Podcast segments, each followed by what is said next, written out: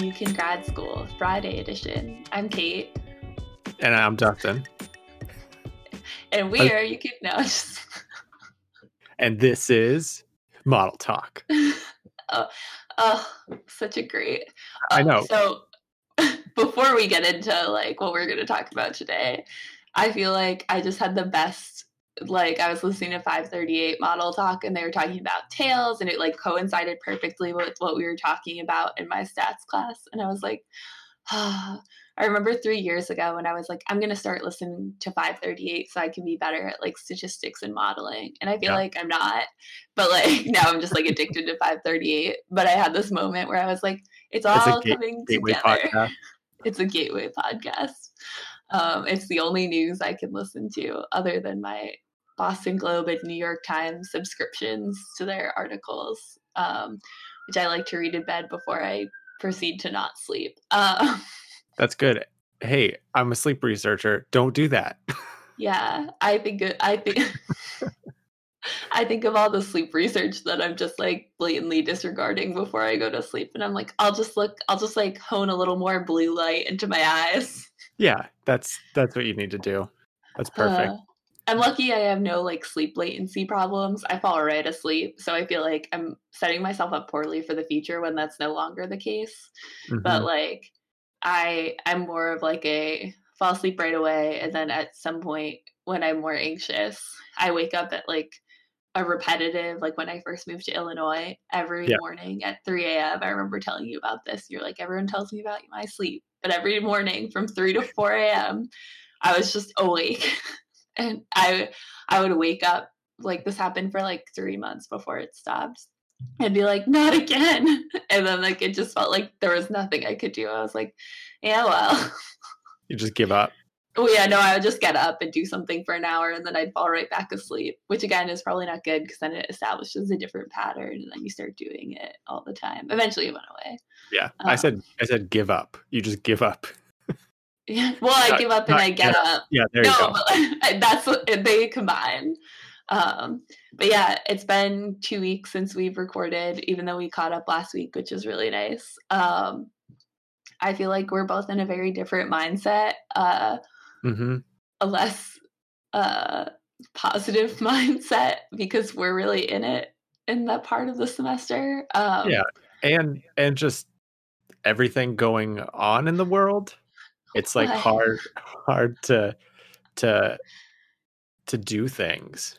Just just really yeah just like it's, being a realist.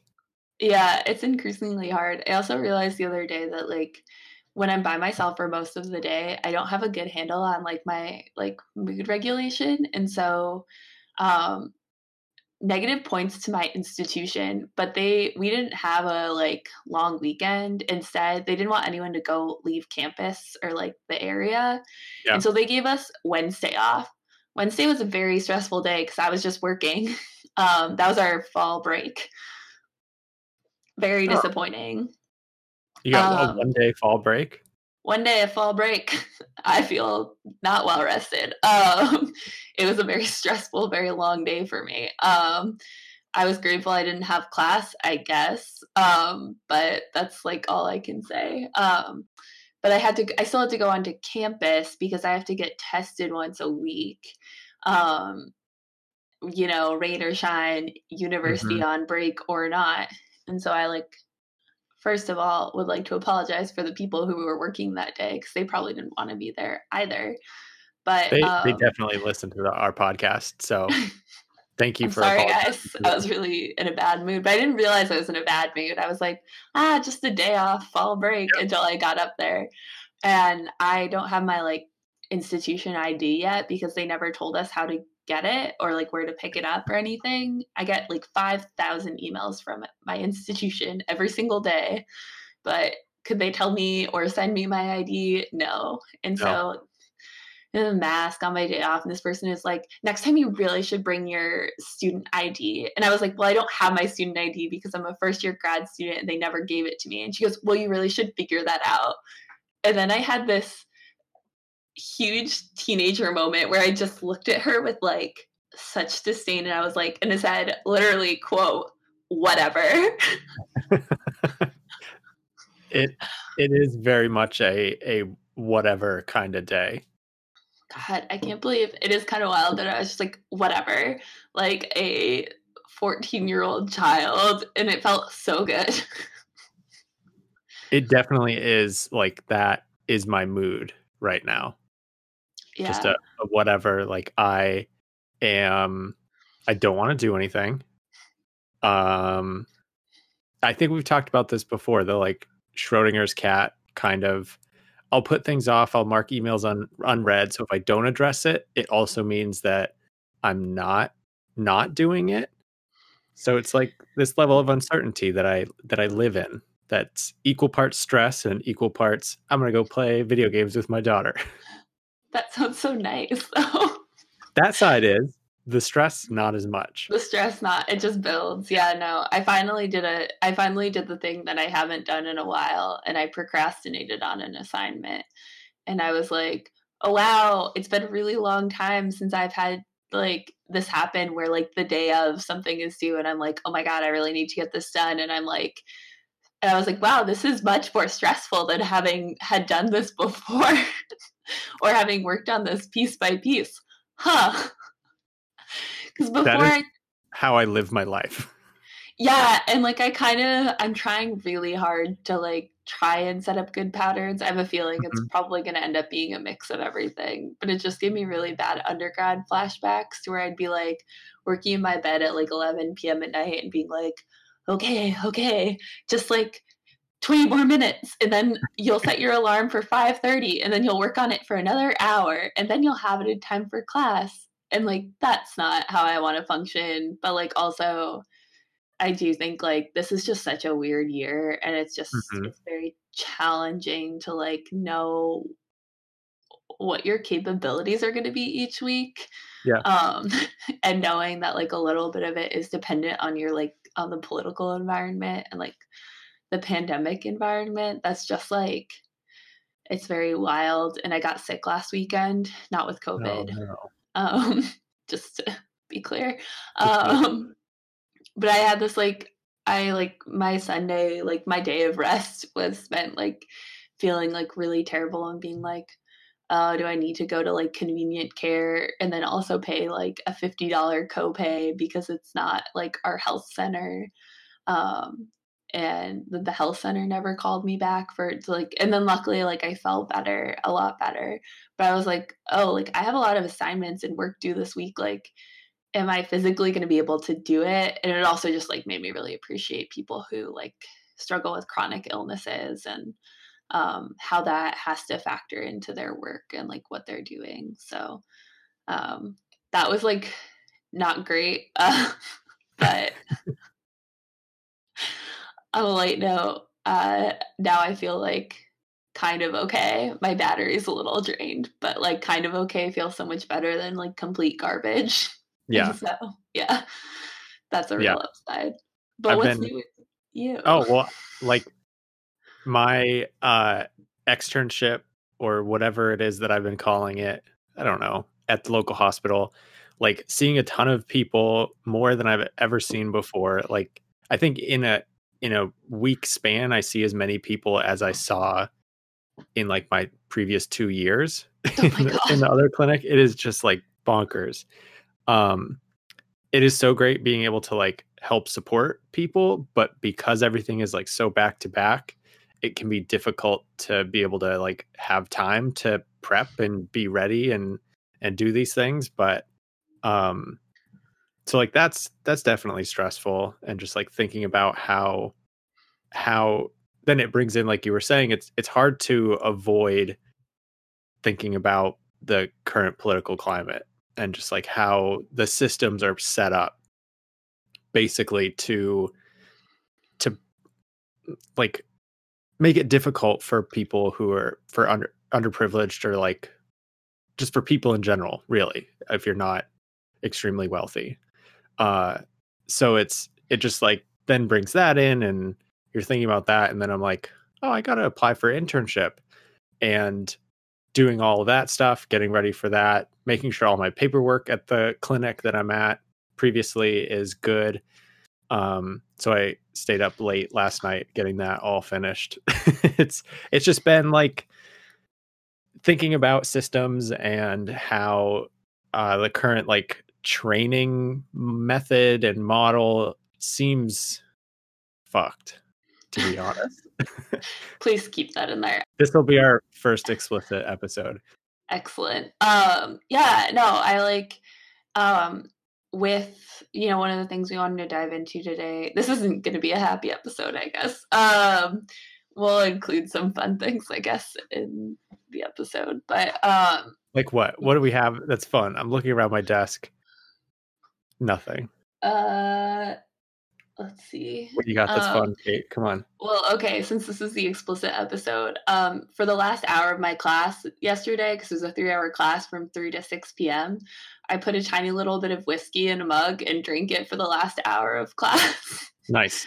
because nice. I was really tired. I had been working for like nine hours before class, and I was like, no one will know, except for anyone who listens to this will now know. we are I I sent you that information. We're international now. Wow, so yeah. People from Canada and uh I think it was South Korea. Shout out to you. Listen, it's like midnight Saudi Arabia. South- oh shoot, it's like morning in South Korea. And I was just gonna be like, oh, it's like it was five thirty. It's five thirty p.m. when I was having my whiskey, so it's fine. It's not uh, that like you're gonna be we're not saying drink at the same time Kate is drinking. No, no, I was just gonna try and make an excuse for myself, and I was like, no, that was an appropriate time to drink. I was oh. gonna say something like, well, it's like you know, also 5:30 in Canada, and then I was like, in South Korea, it's the next day, so that's probably not great. Um, it's 11:30 in the UK in some places, I think. Uh, this is all to say that this is that was geography podcast. Now we have just talked about time zones. Uh, so be on the lookout for that. Yeah, this is all to say I don't support the abuse of alcohol, but uh, I one drink a day um, at the end of a really long class. Uh, it was a real mood booster, especially because I was in my home and I still actively participated. If anything, it helped relax me a little bit so I could ask people questions about their project in an open, fun kind of way, which otherwise I would have just like lowered my head on the desk. Mm-hmm. Um, so that was that was actually really fun. Um, yeah, we gotta find. Oh, perfect. I know it was like the perfect twofer there. Um, but yeah, no. So that was like the fun part. We've got to find the fun. Um, yeah. And but anyway, so this week the other thing that happened is I know a lot of people are in the midst of applying to grad school. Um, and I don't think this is something that's like across all programs, but uh, I got a hot tip from someone at, at a um, school and at a program where they're not sure that they're going to be, or saying some programs are not going to be able to take anyone this year because of funding, but they don't know yet because it's next year's funding. Um, and they were talking about the ethics of keeping their portal open, like their application portal open and you know it just kind of made me sad it also like reminded me of like even in regular years like i get that it's not entirely up to the programs because they don't know how their funding is going to change or the pis but like a huge source of frustration frustration is when someone says they're going to take someone or mm-hmm. might take someone and then they don't in the end and you know, I probably have spent something like $400 applying to people who didn't even look at my application because they ended up not taking someone. And, you know, I'd be a lot less mad if it was just my time spent, which still sucks and like I don't like. but yeah. um it just like added another layer of the like apply- applying should be free. Um first of all, uh second of all, like we do a real disservice to students and if it's and if we're just going to take their money to not accept them, then we need to take a hard look at like how we're treating applicants and how that sets up people to treat grad students.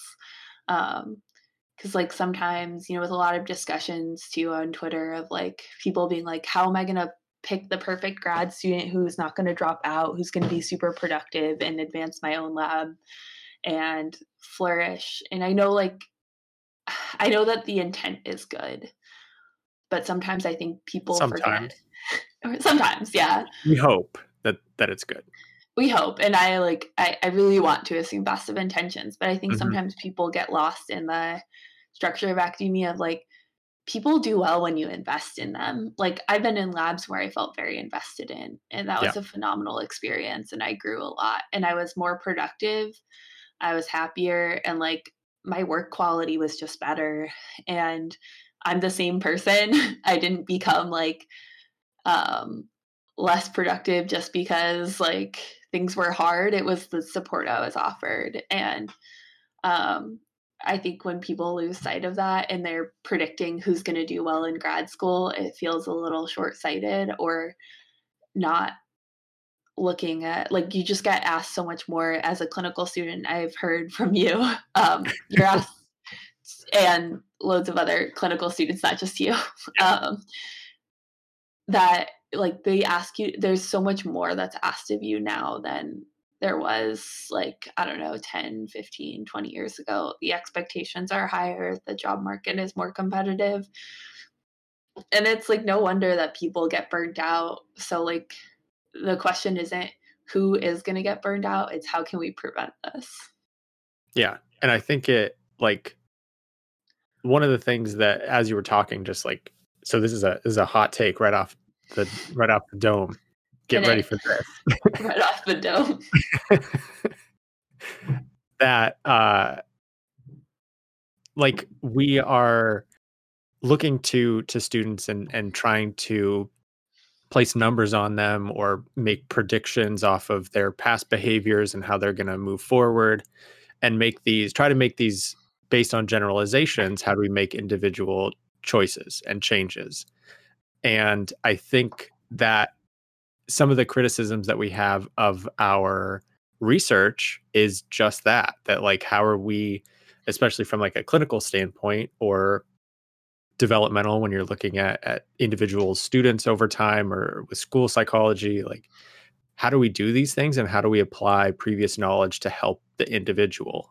Um and i think we're starting to change that viewpoint within a research standpoint but then when it comes to our own students we're like yeah fuck that. Like it's just like the we gradualism doesn't apply to like fixing your own like inner program difficulties. Yeah. Yeah.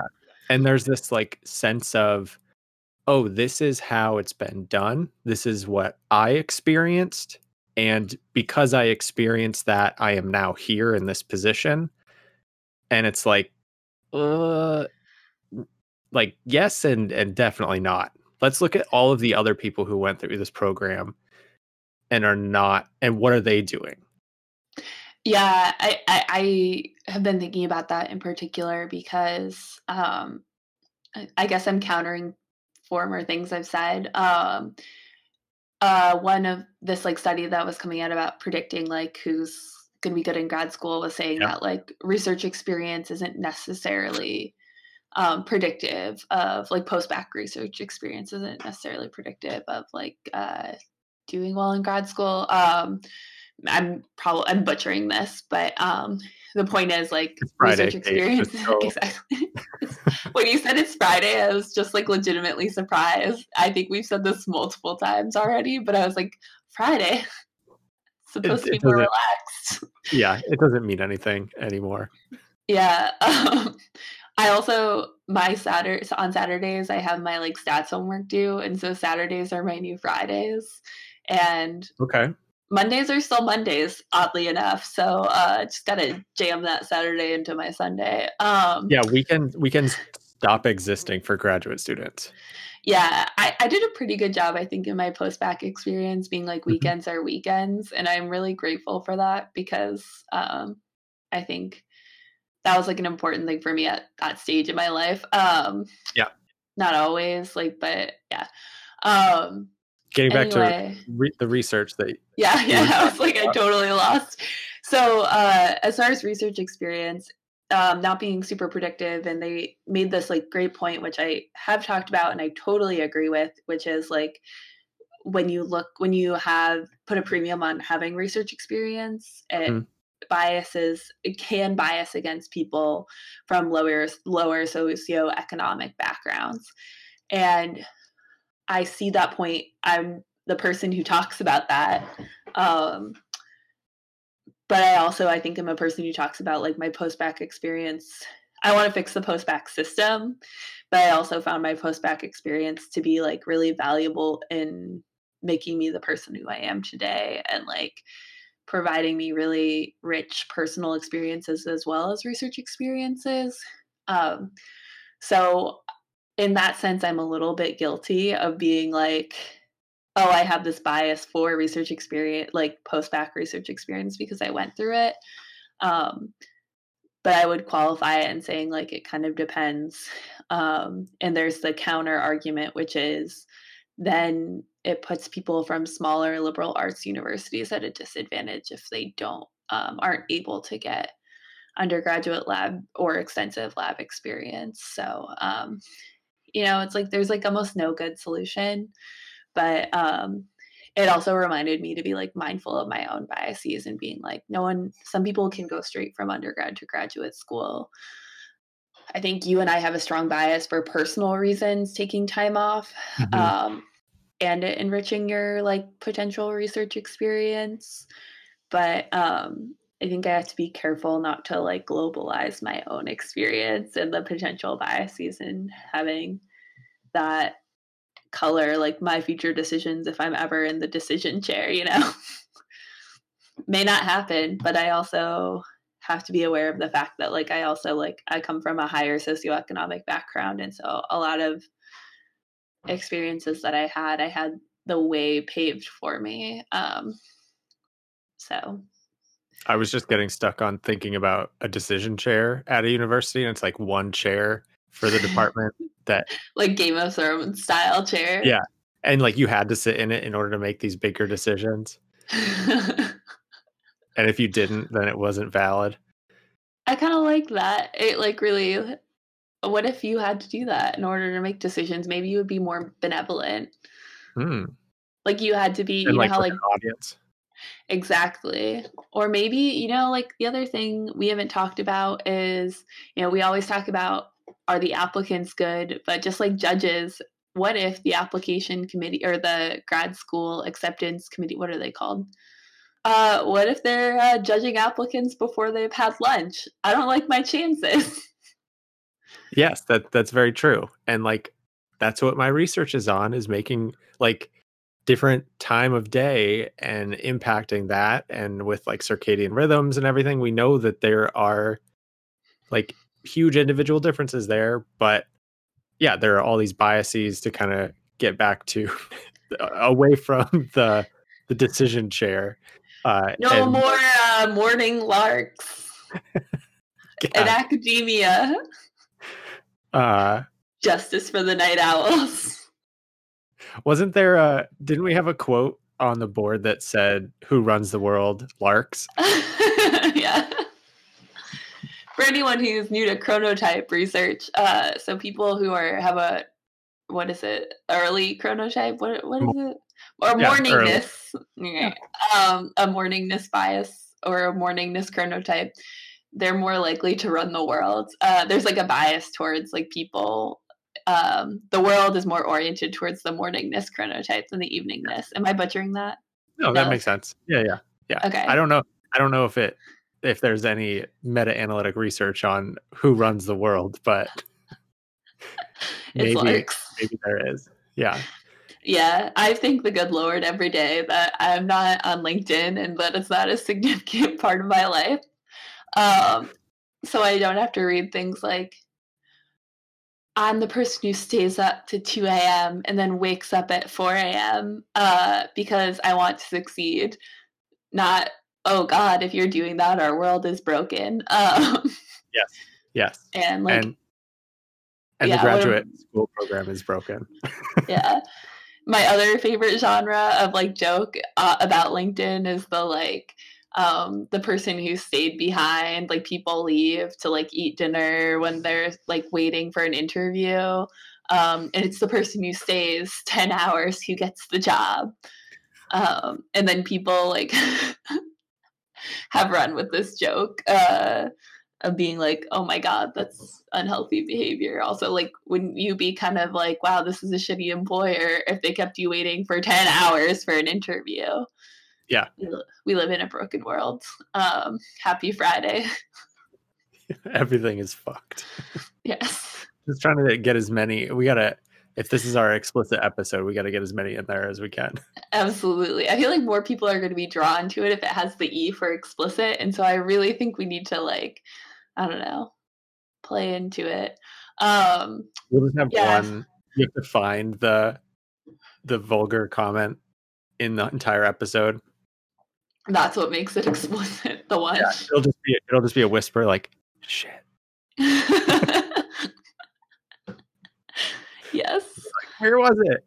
Um, Looping back to applications. Um, yeah. I think the important point, like I think I want to stress, is like if you're able to have any say in the process of your um, application and you're deciding on schools, um, I feel like I didn't believe this. So maybe I'm just like Cassandra and like I'll never be believed because I also didn't believe the people who said this to me is like you're you're judging the people and you're evaluating the people who are in turn evaluating you to see if it's a good fit. And if it's not someone who has like treated you with respect and um, someone who like demand like shows you that they respect your time and they respect the time you put into this process and the time you've committed to getting into graduate school then you probably don't want them as a mentor you probably don't want that program um, a lot of programs are like stressing diversity these days and i think that's fantastic but also i just would want to keep an eye on like are they walking the walk as well um, and that's something I'm like really concerned about and passionate about. And so I'm really hoping that um, that's a change that's not just, you know, on paper, but in how they treat, on how programs treat their students. Um, in addition, like when you are interviewing in the upcoming months, we'll talk about this later, but like ask students if they're happy at their institution. Yeah. Um, every, everyone is stressed. Um, but like I think one of the more important um, factors in my decision was when I decided on my school. We had had a there was a snow day, and so we were stuck on campus. Um, it was like miserable, and we had to like switch around all of these things, and yet everyone was still like for the most part really positive and upbeat, and like that to me was like very telling because it just showed me that they still like were passionate about their program and they were excited to share that with us. And so um, that was a real like important factor in making the decision for me. I did not do that when I was looking at my undergrad institution. I went to the undergrad institution because it was uh, in the same city that my now wife went. Because good I, thing that worked out. it, it did. I, I, think it's still going going real strong. Um, but for for graduate school like i definitely didn't think that way when i was applying then again i i only got like an official official interview with one place and then i did like phone or skype interviews this was in the days before zoom i know people can't believe that now that we use skype instead of zoom uh but whatever the skype noises I I think that was close. I think that was, was close. My all of my sounds know. are like imitations of things are so far off base. the podcast, but I definitely didn't have that view with with graduate schools um, because it was it felt like this was the only option and that I would only entertain other options after this part was denied. Mm-hmm. and so i think that that altered my view of the programs and it's like if i get an offer i'm jumping on it no matter what um and i think now after being involved in a graduate program like again i i really enjoy it and i enjoy the skills that i've been able to learn i think i would have been able to develop a lot of the skills not not like maybe the clinical side of things in in clinical psychology and seeing patients but the analytic techniques or data science side of things, I definitely think there would have been other options. So, really, when you're thinking about this application process, I think writing down or however you're organizing it with like how what are things that you want to learn? What are things that you know and you enjoy doing and what are things that you want to develop? And then checking with other students or just other professionals uh, or doing searches like google searches just seeing what are other positions that you could technically have with those skills. Um, because i think this was in the last time that you and i recorded like you're able to develop skills and you can do that outside of a graduate program and you can they can still be super valuable and if you're at this point to consider graduate school it's like you've you've kind of hit a threshold of you're intelligent you want to pursue academia like this is a, a part of you and you're going to develop those skills. So that was one thing that i i wish i would have i mean not that i wish like I, I like i said i still enjoyed my time um but just that that that was an option because at that time it felt like this was it. And if i didn't get it i would be a project coordinator forever which yeah. i kind of am anyways.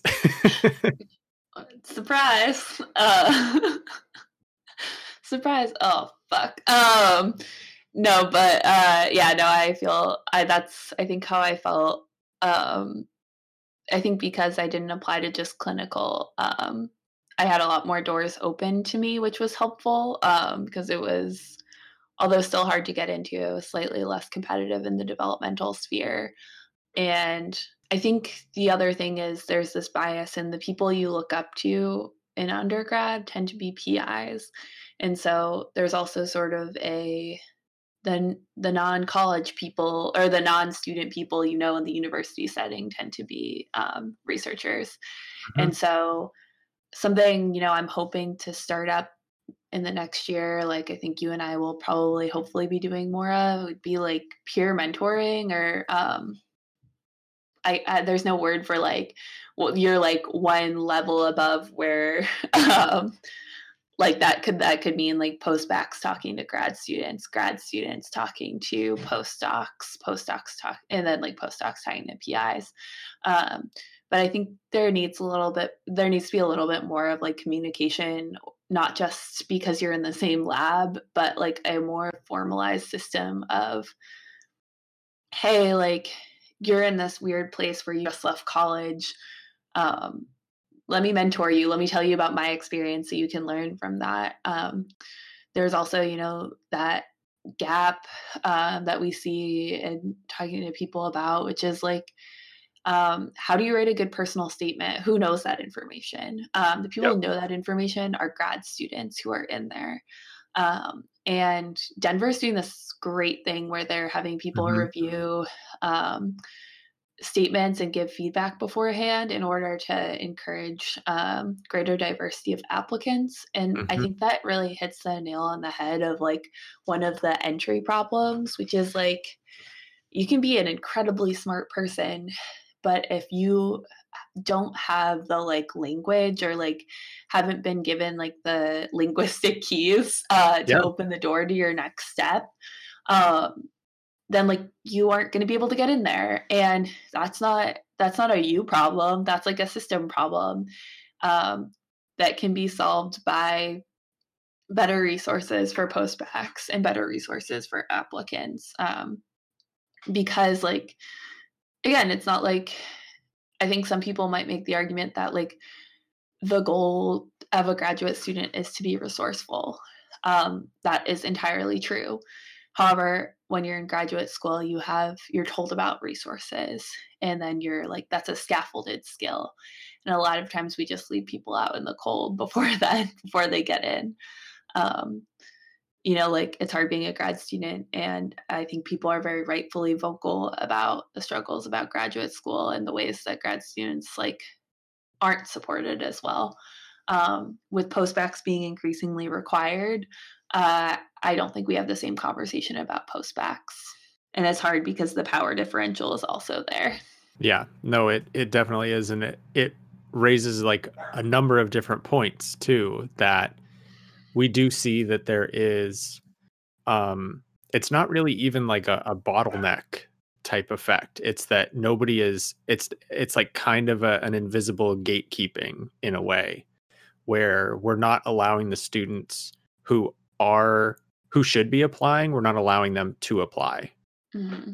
in like a systemic way that nobody may be um like advertly doing, but it is there and it's something to recognize and address. And then also coming from the other side of okay so say we do get a lot of people applying and that would be great getting uh, more diverse candidates and having and promoting people who are actually interested in wanting to do these things rather than um, like i'm not like it may be the case that you're doing this because your parents did it or something like you're applying to mm. grad school because of that and then you're going to be looked at because you have the resources and and whatever but then there's also this like what you were saying before with having good mentors. And it may be the case that we are producing, and we, as in just like students, postbacks coming from undergraduate, going into the graduate program, that there's a proliferation of really great and wonderful students. But then it's like, then what? Like we can get there, there is a way to get people to that place. But then if the graduate system is not set up to develop those people in a individualistic or like productive way, then what's the like? The, so it needs to be a, a kind of attacked from both sides, right? And valuing mentorship as a critical skill and furthering yeah. the field is just so critical and yet so undervalued. Like I think people have that on their CVs, like their mentorship experience, and I don't mm-hmm. know how much that is a part of. It'd be interesting to hear from like a um, hiring committee on like what they, how much they value mentorship, and you know, there's also a difference between like you know checking a box and like I mentored people and yeah. um, you know, and I was a it, good mentor. right like yeah like I, I you know you could see like what could be really interesting is having a letter of recommendation from a mentee. Uh, well, now that I'm saying it, though, that could be awkward for like power balance. But I mean, I guess the feedback there is like it would be anonymous, so that wouldn't have the same kind of issue. Yeah, uh, that was something that that has been discussed from a student standpoint in the graduate, like at the graduate level, that uh, in the the promotion to tenure that it should be a core component to take into account student input and like graduate students that they oversee or in either a teaching capacity or a mentorship capacity that that needs to be valued. Do you think that's gonna how do no. you think that plays? Okay. It doesn't. This is the cynical episode.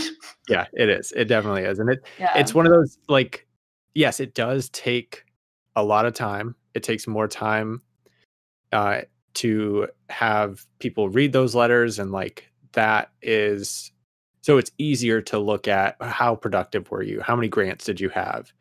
Um but then again like you are granting somebody tenure and i think that needs to be taken a little bit more seriously or um we need to limit the uh, the law the longevity of it was going to say limit the terms, like their term their, limits. their justices. Term limits for Supreme Court justices and tenure professors.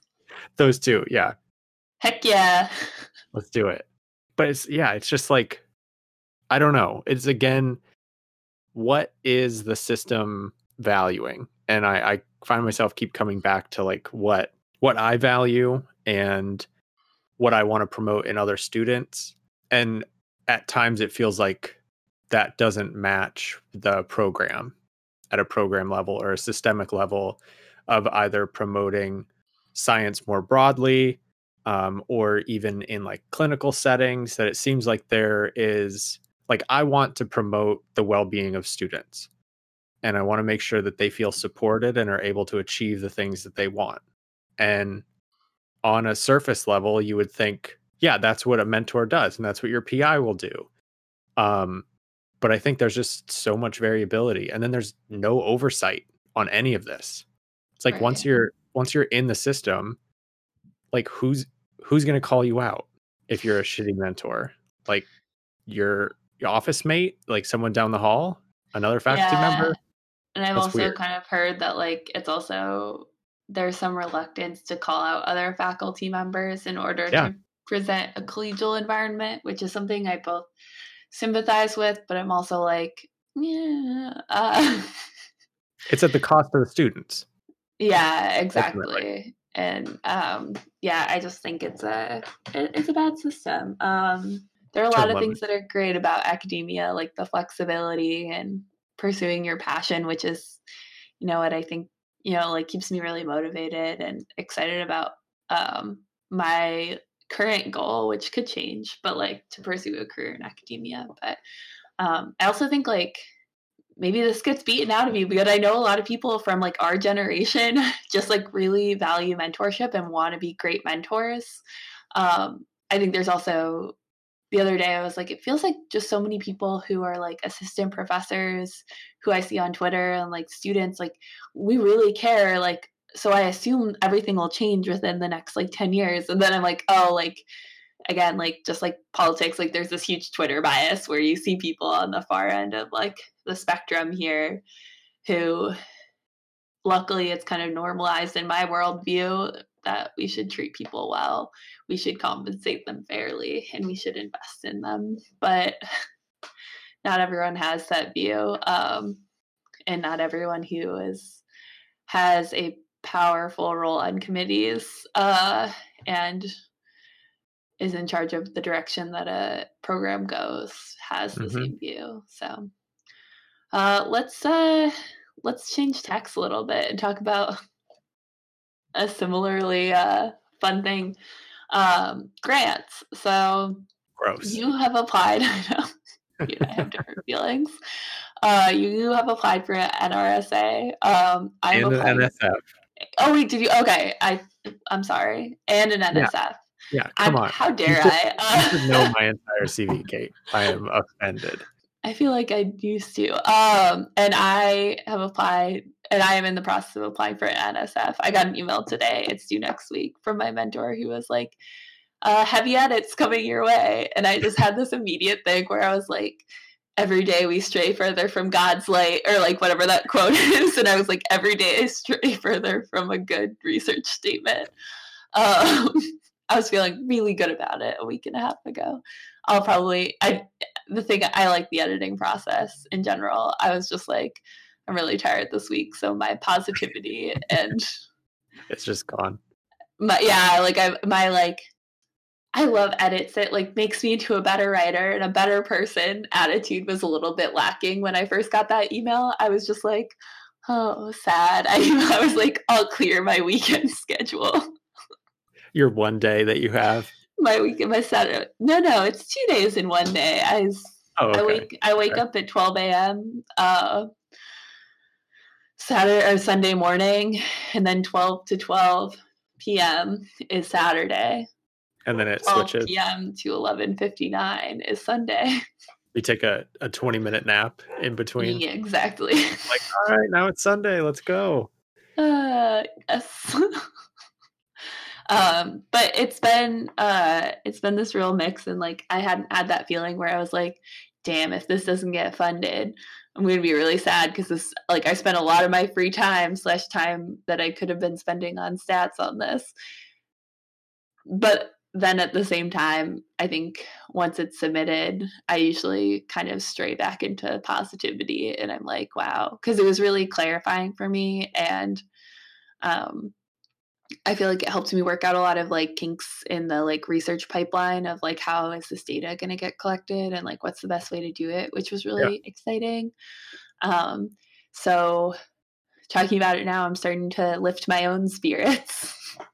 could be the could be the whiskey added to my coffee. Just kidding, I didn't do that. I thought about it, but I did not do it. That's fine. That's all right. Maybe that'll be. We'll have a UCAN grad school after dark after hours. Absolutely. Um, I yeah, like I love I love the process of thinking about grants, like thinking about the ideas that go into a grant and developing these ideas, how you're going to actually test them. I like the research pipeline and, and the data flow. And like those pieces are really exciting for me. It's then the fact that you put in all this time and then the chances of being able to do that project that you spent a ton of time in are is like super, super low. And that it is often out of your control. Yeah. I think, and the fact that it's not just who has the best idea wins. Although that's probably a good thing because when are you ever going to have like in a million smart people who submit ideas? If I was like, I have to come up with the best idea, 500 people, it's more than 500 people. Um, just the odds of that feel pretty low. Um, the best idea should win. Um, though. Anyway. But what, what goes into a best idea? Is it going to be the the idea that? Oh, everything's so objective and empirical. Shut I would up. only expect Stop. the. Stop it! Stop it.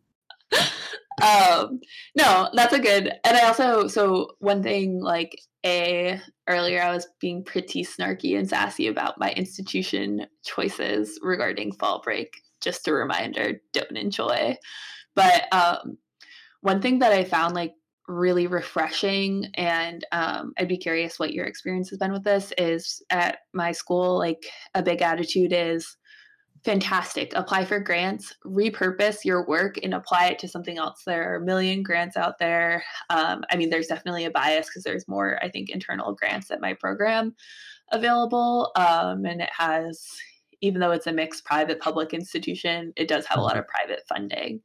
Um, but uh, the idea them just saying like oh it's fine like there's a good chance you won't get this grant even if it's a great idea. Just like find a new project or find a new thing to apply to and apply that grant and then you'll then you'll be paid for your work. And you know i haven't tested that out yet. This is year one year two i'll year one and two i'll probably do that. But um that is like a very refreshing take for me. Um because I want to move forward with this idea and um, I plan to. And so it's just finding like what's going to fund me, how am I going to make this happen? Um, and that I think makes it feel like it's less like this is all in vain. yeah. I, uh, I, I think I have a, a different experience. And it might just be my unwillingness to look at those other options um, because of how I feel about the overall grant process. Um, so yeah, I it's more of like, and I I think it, it that viewpoint even goes further into like faculty positions and, and things like that. You can apply for these larger RO ones um, or or certain training grants through different institutions, and there are different ways to do that. And then um, other like smaller grants that could fund different things. And then it again gets at well how are you being um, judged in in mm-hmm. whatever progress you're trying to make? And so maybe getting two smaller grants will be helpful but in the long run maybe a larger ro1 would be better. Um, i don't know. That's just like a, a an aside thing. But the i don't know I just like I I want to be able to do work and I want to be able to to promote these ideas and I hate having to to it feels like begging in a way like just for for support for these ideas that you've thought really hard and and thoughtful about and that could have a, a larger impact. Um and then it makes me think of like well are we disseminating our science properly? Maybe that's the that could be another problem. Um, yeah, it's just one of those days where you think about everything like all at once and it just kind of happens and you're like, oh, this doesn't. Okay. this, this, is where we're at. Okay. This isn't working well. Yeah.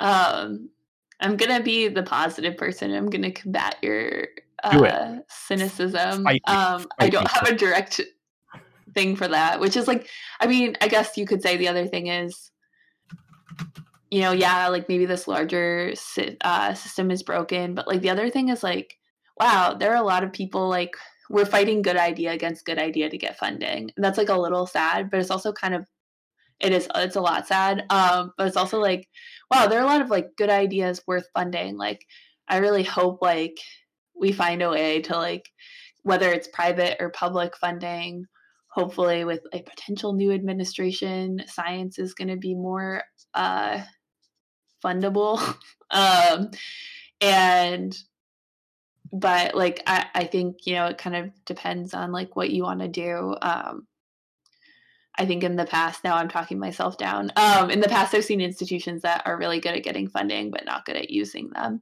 And so i'm like okay what if i took like what i learned from this like institution that was really good at getting funding but i like combined it with my ideas that i think are really important and i'm gonna like i'm gonna work really hard to be like you know my goal for this project is uh, one of the like things i want to do is um, have a like regular blog of like update of the science and like problems i'm encountering and i want it to be written in a way that both like like young researchers like myself could look at mm-hmm. um, and see as a guide, but also like kind of give like the the lay public, um, you know, like your regular kind of person who's interested in this um, insight into how the research project uh, process works, and then also as kind of like a legitimacy thing. So um, here's my like hopeful note is I like I will get this idea funded no matter how I'm going to do it. Um, and I'm going to use it as a tool for like science communication. Um, and a lot of this positivity, a lot, oh, can't talk. A lot of this positivity comes from my privilege, but I also like my other plan is to like try and open doors behind me for people. And I think like the way I'm going to do that is through regularly blogging about this experience to serve as like a roadmap for other people who might not have the advantages that I have in both my background as well as like my institutional um uh, institutional advantages, I guess, or like how well resourced my institution is. Yeah, I, I like that idea, and that's something that I've been trying to to do more of. It takes a lot of time, being yeah. able to to try to keep up a blog hence our blog not not having more updates oh yeah um, the blog i'm gonna update it on is UK grad school so oh, that'll oh, hopefully help um but yeah no like that's also dependent on me like getting funded by some place and it's like being realistic i think is part of that too because like if i'm doing if i'm doing a ta ship and things like that that's gonna be mm. much harder to balance or i'm gonna have to front load my like summers or something and get that some work out of the way.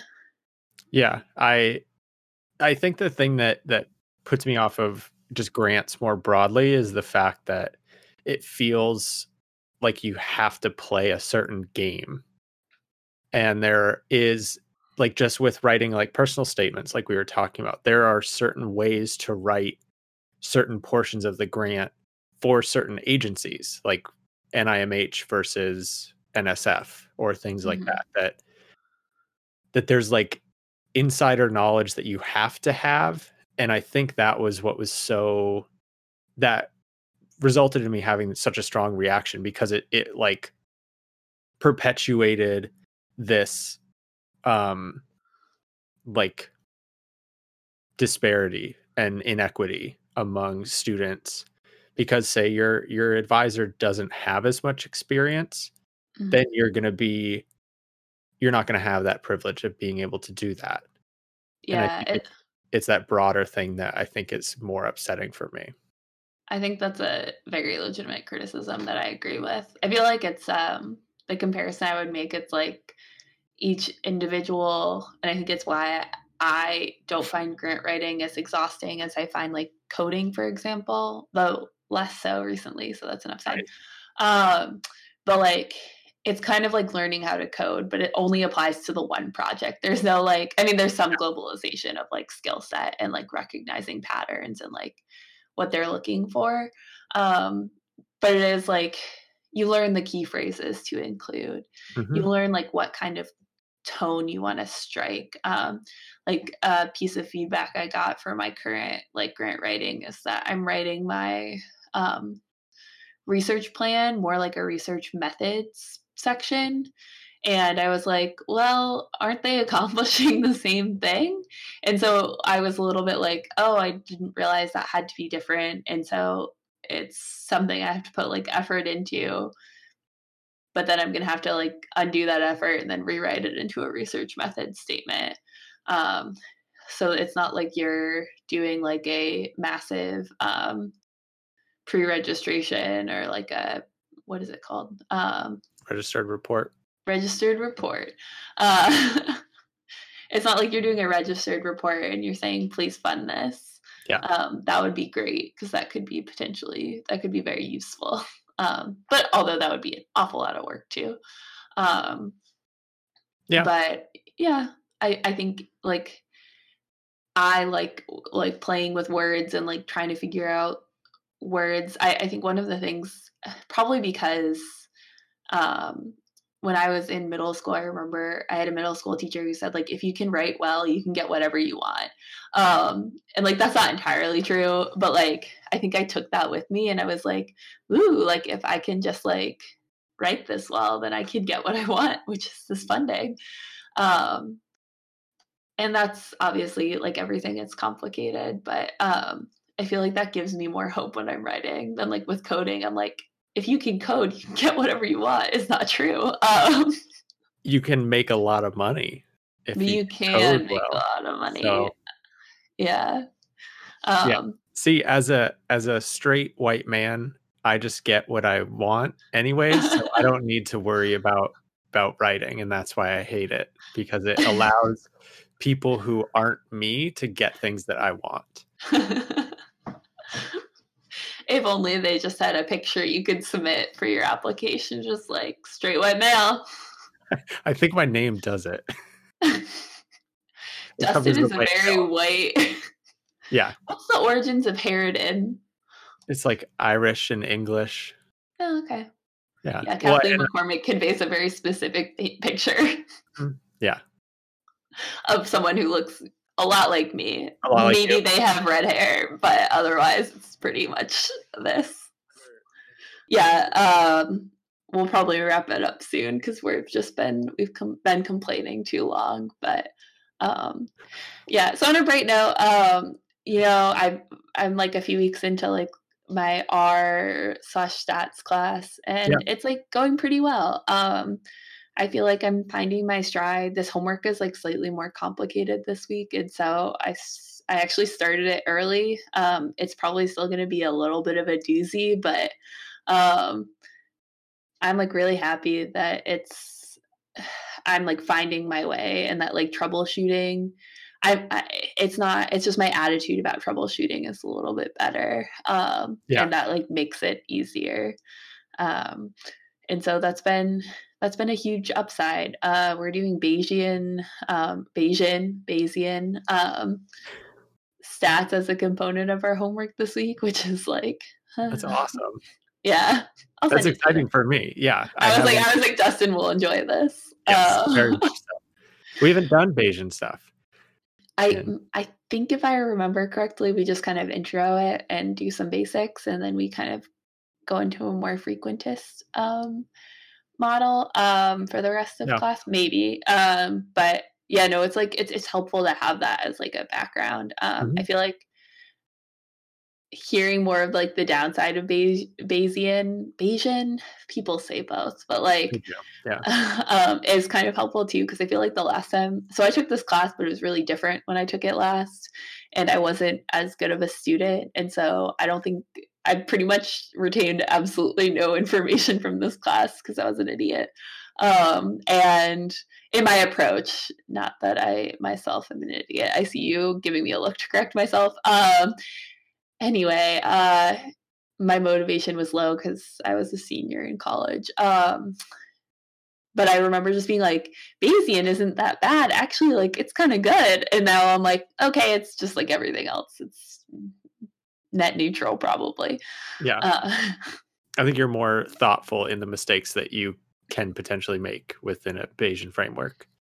Yeah so, and there's a fun bayesian joke on twitter that i understood. I was like nice. Yeah, uh, any positive news from the last two weeks that you'd like to share? Uh, the I can't remember if, if we if I've talked about it. Like I passed the my proposal for the defense of my. I assumed, but woohoo! I, I didn't know if we had talked about that yet. I know you and I had talked about oh, it. Oh, I was like, oh wait, yeah, no, we definitely confirmed you passed. Yeah, on the pod, um, but not on the pod. Yeah. Okay. individually, woohoo! Yeah, the uh, so that was fun. It was what I expected, and I was really glad that that I have the people on the committee that I do.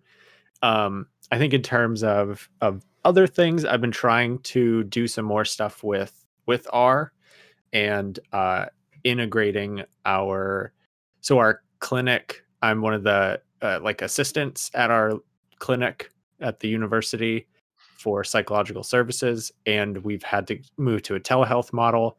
So navigating that has been somewhat frustrating given the previous structure that we've had.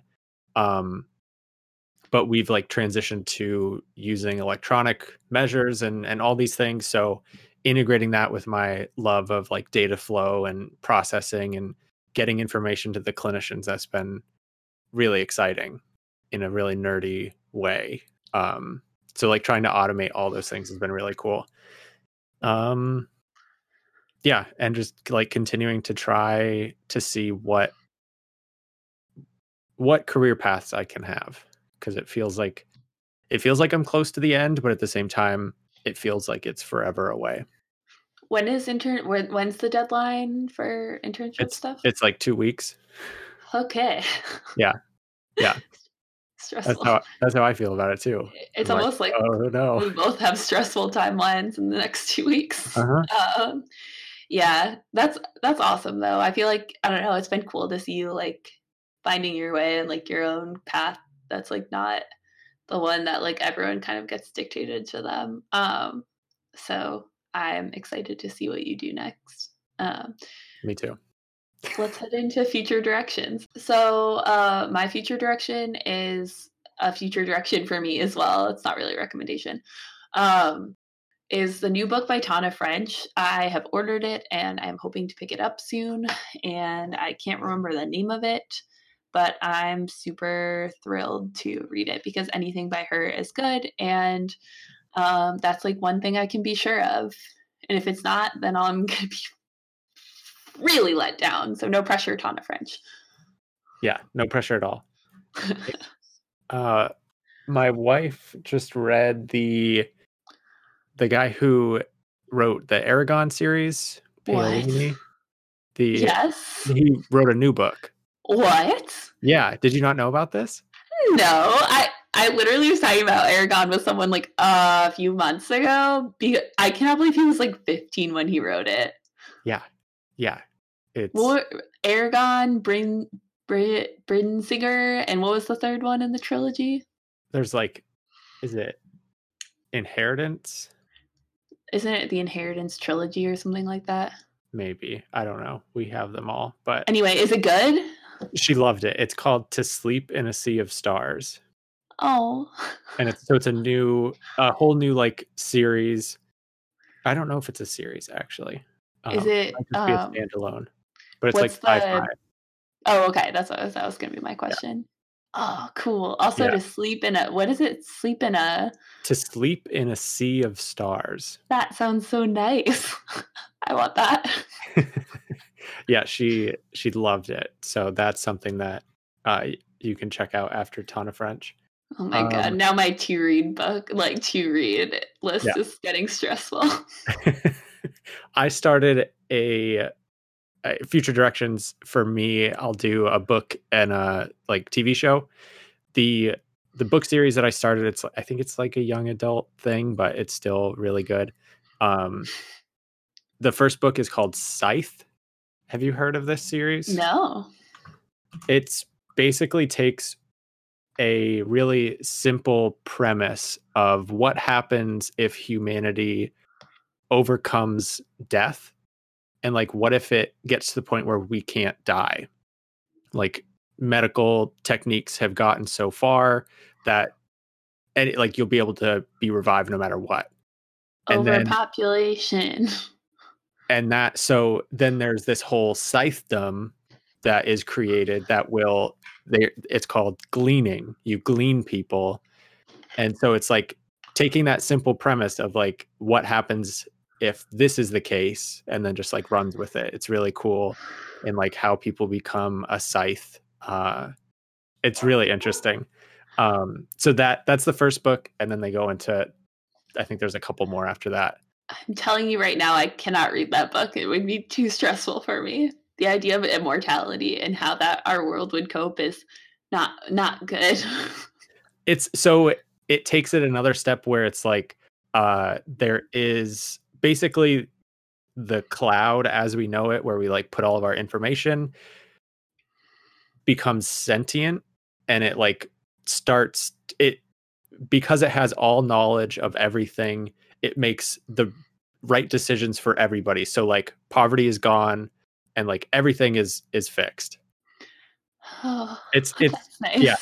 yeah That see the end of the good place stressed me out. I like I don't do well with these like metaphysical questions. It just like it gives me a lot of anxiety. okay then maybe not that for you let me let me know how it turns out. it's good. The first book was good. Um, Mm. The the TV show I would suggest. I think I talked a little bit about it last time. Is The mm-hmm. Boys on Amazon? It is such a. It's like one of the a, a TV show in a long time that I've been like really interested in. In that it's just written very well. Like the actors are amazing, and just every part of it. Uh, Aya Cash is in it. I love her. Um, from You're the Worst. Uh, she's uh, St- Stormfront. Is that the? oh, yeah. She plays like a terrible character, but like I love that actress. a really bad character. I don't actually. I have not seen The Boys. I just know that she plays like a monstrous character. Yes. Yeah. Um yeah, I hadn't seen You're the Worst. I need to I need to watch that. I've heard it's really good. It's good. Don't ever watch it on a second date. Uh, I don't It's- think I have to have that. oh yeah, you're good. Yeah.